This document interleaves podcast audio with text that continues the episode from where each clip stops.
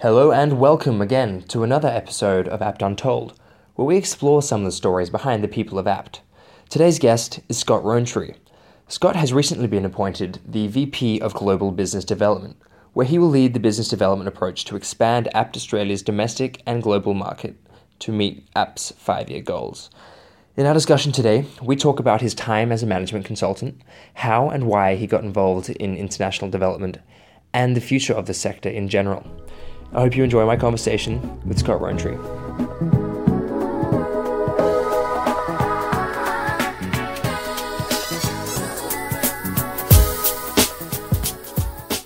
So I'm Scott Rowntree. I'm the Vice President for Global Business Development and my role is focused on helping the company to grow through uh, the Australian subsidiary, and also I play a role on the Timor Leste Partnership for Human Development program as contractor representative. So, how did you first get involved in international development?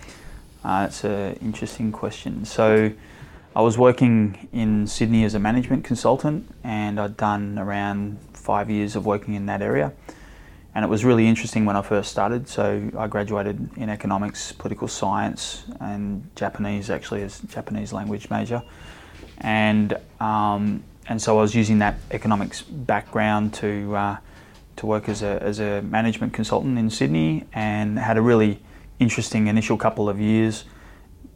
Basically, diagnosing um, issues within companies that were affecting their performance, ultimately to their bottom line. So I was working in companies for periods of up to around six weeks, like you know BHP, Telstra, uh, Boral. So you, would go in and just get a feel for how the entire business was going.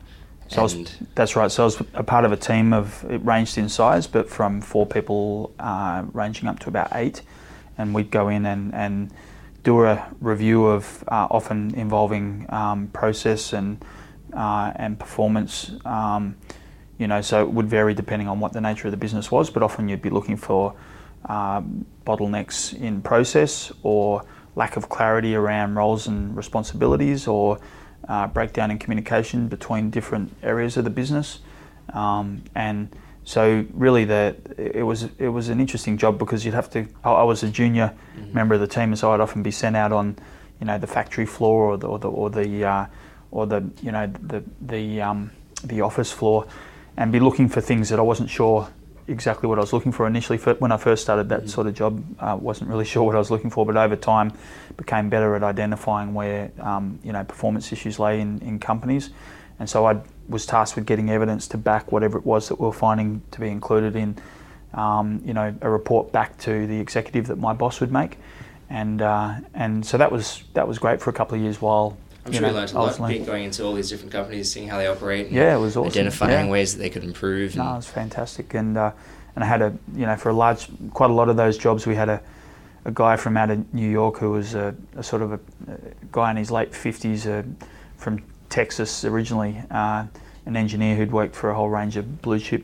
companies, and so he was he was my my mentor uh, in that in that role, and uh, and he taught me a lot about um, you know uh, the analysis of business basically. It was, so it was fantastic. But but after around about four years, I started to get tired of like you know I think you start to work out what the formula is, and it doesn't get and it becomes quite easy to identify where performance issues lie in, in different organisations. Just out of curiosity, what um, are the things that you, that you, that you would look at? Um, oh, so standouts. So you know, like a key issue was when you'd have two different parts of a company around, say, operations and another one around sales and marketing, uh, and where those the, the leaders of each of those respective areas, um, you know, where there's a there's some sort of uh, misalignment due to communications issues or relationship issues or um, or, the, or how they perceive their roles or their experience, background, and their influence with the CEO, and that was that was a, a, mm-hmm. a you know regardless of the business, that was often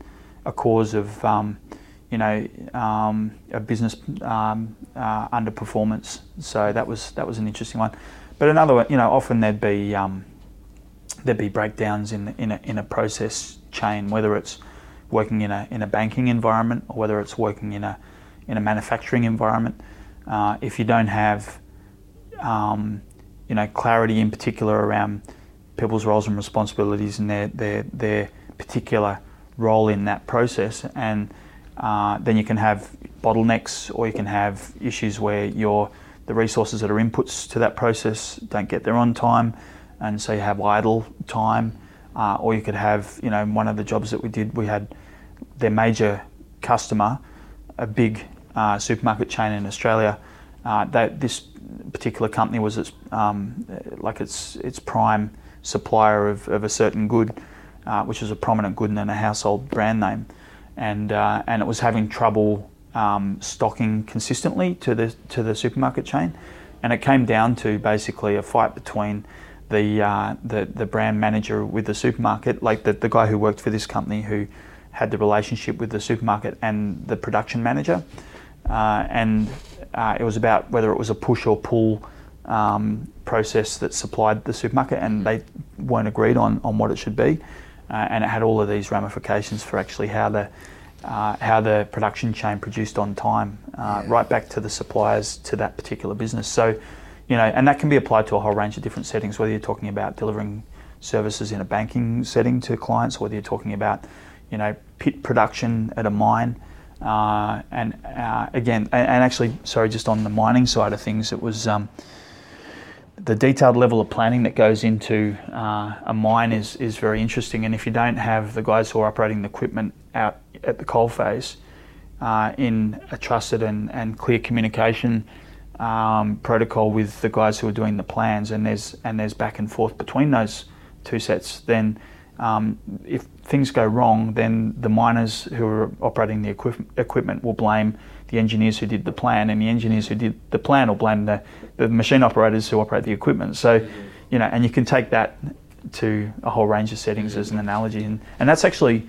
because I did a couple of mining jobs. Um, one of them in Indonesia, actually. That was my first work in Indonesia before I got into development. But uh, you can take that analogy in some ways that, that was a useful analogy for me in looking at what was designed in international development and what was implemented. And when I first got in as a 30 year old, I was really surprised that A, people couldn't tell me whether um, a program had achieved its objectives or not, its development outcomes, and B, in some cases where they, where, where in the rare case where they could, um, people couldn't tell the funder or the recipients of the aid what the what the uh, the contributing factors were to, or, or inhibiting factors were to actually achieving the objectives or not. So, you know, I was taking a business mindset into a development context, and I was amazed at how, I guess, how unaccountable it was in terms of you know all of these millions of dollars being put into designs um, for programs that ultimately often you couldn't tell whether you actually achieved your outcomes, and even if you did or you didn't, you couldn't tell whether it was because the design was poor or the implementation was poor or a mixture of both. And that, and that's that's right till today. That's that's driven my interest in international development around that question of, um, you know, is your design right? Is your implementation right? Um, and did you achieve the outcomes of what you intended to achieve when you first set out?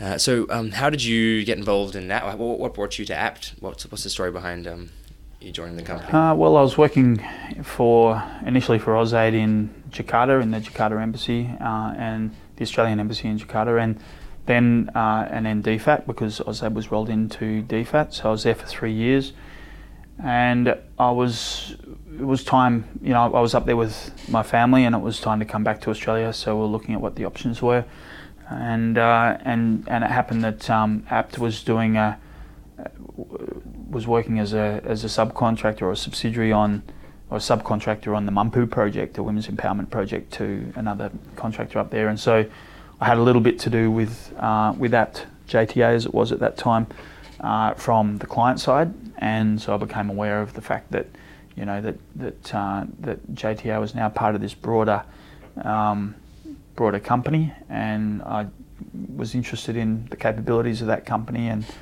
and um, and so uh, yeah, Jane uh, had a conversation with Jane up in Jakarta at one point, and she um, became aware that that I was leaving uh, six months down the track, leaving my embassy role. So uh, so then um, I applied for a job here and, and in Brisbane and got it. Uh, so how do you see international development changing in the near future? Yeah, it's a good question. I think it's it's becoming. I mean, the trend is definitely towards uh, you know interaction with uh, with with the private sector. Um, you know, uh, also I think um, becoming more uh, iterative in the way that programs are implemented. So um, less deterministic, less linear.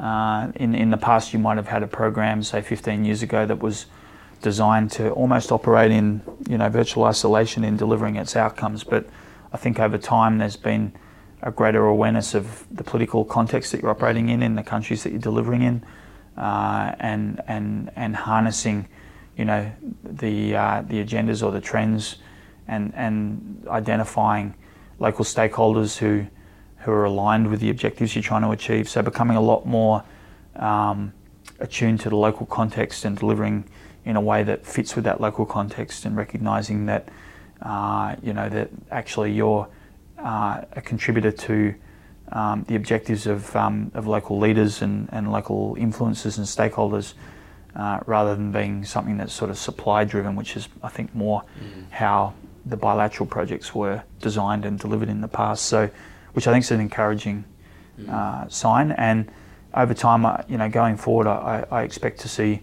more integration into, you know, the efforts of, um, of, of, business uh, internationally and locally uh, and of other stakeholders that can actually, you know, where, where aid can can uh, or international development can uh, can be a contributor from the perspective of you know how can we use the funding and, and the and the natural attributes of um, the uh, the Australian government working in an embassy context to um, to add value to whatever the uh, you know the objectives are that the program is trying to achieve. So it's actually I think become more integrated into um, the environment that and the local context in which we're operating. Generally speaking, development is is moving in that direction, and, and I think should lead to more sustainable mm-hmm. outcomes because it's, it's it's planned from the beginning of a of a program. What are some major challenges that you see in uh, the industry, and uh, what are some things that you're excited about uh, as well?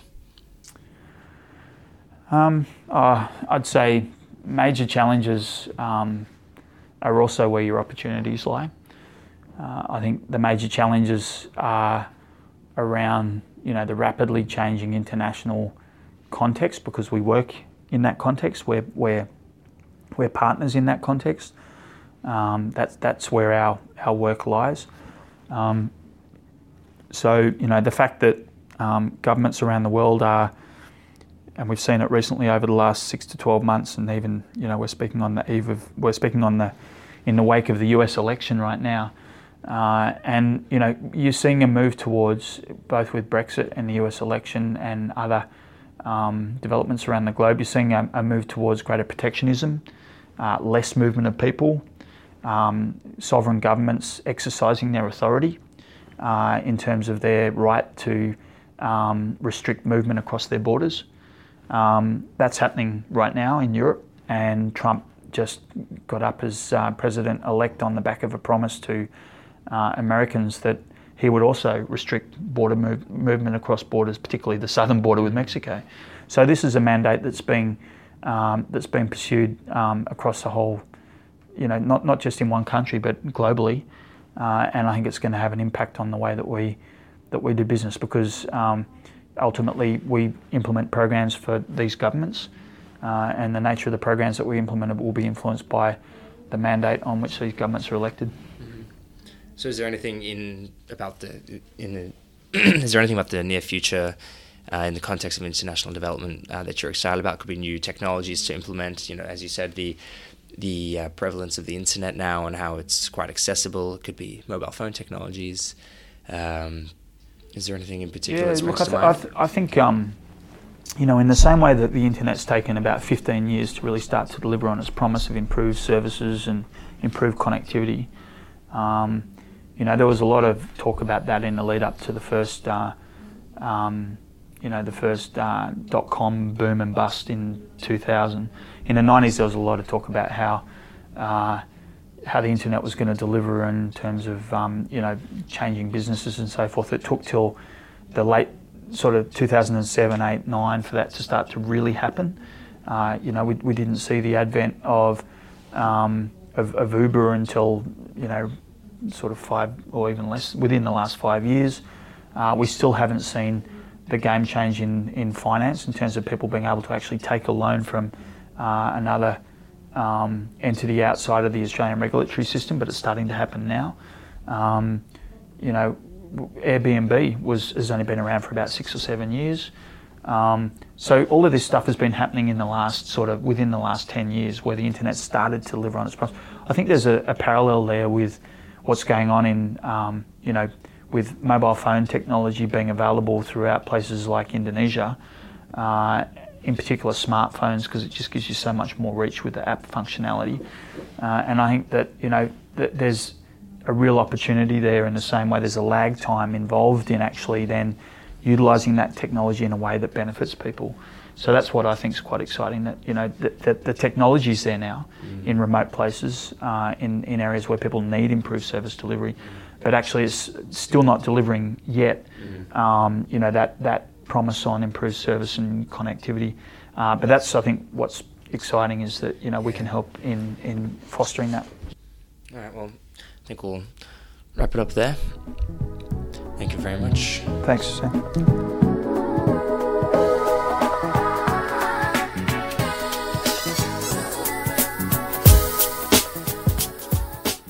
Well, thanks again to Scott for taking the time to have a chat, and congratulations again on becoming VP of Global Business Development. If any of you have any feedback or if there are some questions that you'd like to ask your colleagues, please get in touch. Thanks again.